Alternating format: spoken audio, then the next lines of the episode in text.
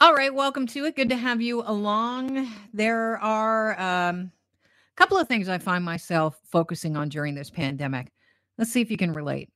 Uh, I'm amazed when I see a plane in the sky. It's sort of like when I was a kid. I watch it like it's a novelty, and I kind of start wondering, where is that thing going? I also find myself thinking fondly back to times when I've been way too close to strangers in a crowd, concerts, sporting events, and on the street. And I cannot keep track of the days. Perhaps you've noticed. Probably have. Time for me, it seems to be speeding by, although my days actually seem longer. Time, I can't keep track. It's like, wow, is it already Friday, May the 29th? Yes, it is. Dr. Andy Lee is associate professor in the Department of Psychology at the University of Toronto Scarborough campus. We reached out to Dr. Lee to ask uh, some questions as to what is going on with time. Welcome to the show, Dr. Lee. Hi, thanks for having me.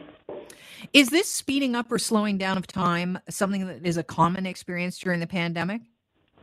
Yes. So individuals will experience different things. So for some people, it will be come across as this time is speeding up. Other people, time will be slowing down, and it could be happening. Both could be happening for the same person, depending on the day. And it really depends on a number of uh, different factors that can can influence it. So all the way from how you're feeling emotionally to how busy your schedule is, the types of activities you're doing. Um, so for you, for example, where time is speeding up, that definitely could be the case. But conversely, it also, I understand completely how you feel the days are really long at the same time. Right. And you've said this has to do with schedule. So how so? So what happens is when we have a very uh, fixed schedule, one thing that happens is that we could be immediately looking forward to the next thing. So that's one thing, which may mean that we're less focused on time passing by and therefore our days may seem to be whizzing by.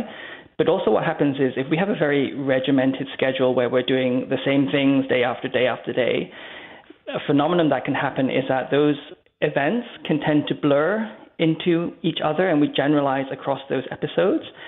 And because of that, uh, all those memories get blurred together, they all get chunked together. Uh, it then seems as if that uh, time is whizzing by because we have less specific memories of the things that we've done. So this isn't really uh, a perception issue. This is a memory processing issue.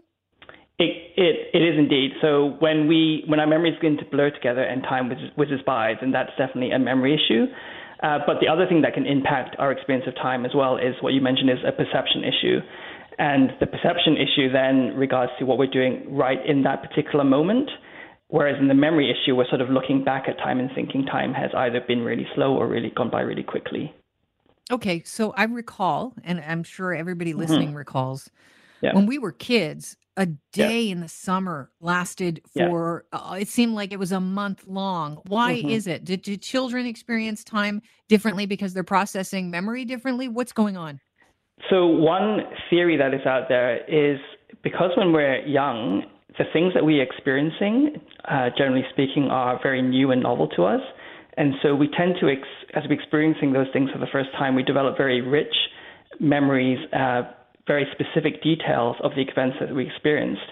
And as a result, it seems that when we look back on those memories, because we remember those precise details, it seems that a lot of time had passed time, had passed and gone by. And so our experience there is that those days are extremely long.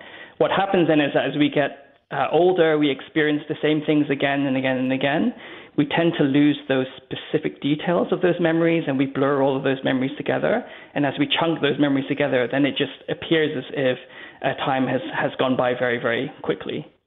Okay, so now that we've got this memory chunking mm-hmm. under our belts and we understand yeah. what that is, is there any way to interrupt this chunking? Because you know everything you mentioned that kids perceive things, it's it's all mm-hmm. new, all the experiences. We're dealing with something incredibly new here that we haven't dealt with before, the pandemic yeah. and yeah. the change to our schedule. Is it is it that we're doing the same things within that new experience uh, day after day that is is speeding time up?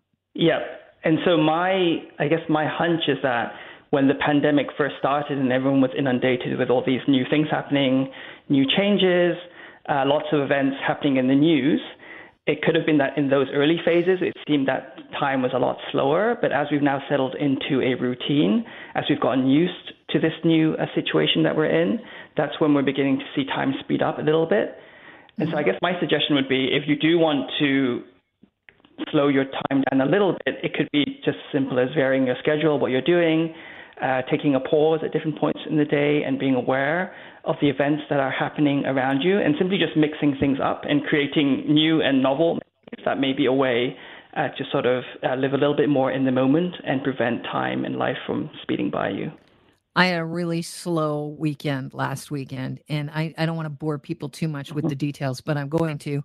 I during this pandemic, a lot of people can relate to this. They're trying to learn new skills because Yeah. they have time that they didn't have, or they see hmm jobs that they didn't get to that they've been kind of putting on the back burner. So I bought a sewing machine in order to make masks, but I hmm finally got to A, trying to attempt to hem the drapes of the cottage, which actually happened. And I was pretty happy about that. That was a slow process. That slowed down the weekend because it was a new thing to me. And the other thing I've done, and people can relate to this, is I got on board the sourdough bread train hmm and I made my own sourdough bread, which involves hours of going back to this, folding it, letting it rise Yeah. again.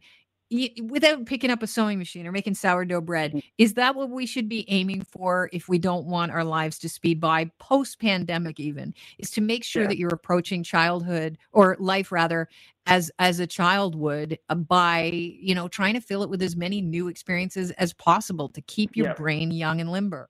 Yeah, I agree. So I think that's a, a key lesson, as- particularly as we grow older, is to uh, expose yourself to new experiences, develop new skills, learn new things. And as you learn those new things, you will end up experiencing, I guess, experiencing time in the moment a little bit more, and you won't have that feeling of just time whizzing by. And it's interesting what you said that making that sourdough, just I guess you would have to have been looking at uh, maybe a timer or the clock quite often, and then going back to check it. In that case, what you're doing is you're being aware of time passing by because you need every so often you need to go back and check the dough. And just being aware of time passing by in itself can also help slow down your perception and experience of time. That's really interesting. I I appreciate your time. Go figure, Dr. Lee. You're welcome. Thanks so much for joining us and have yourself a safe uh, weekend. You too. Cheers. That's Dr. Andy Lee, Associate Professor in the Department of Psychology at the University of Toronto Scarborough campus.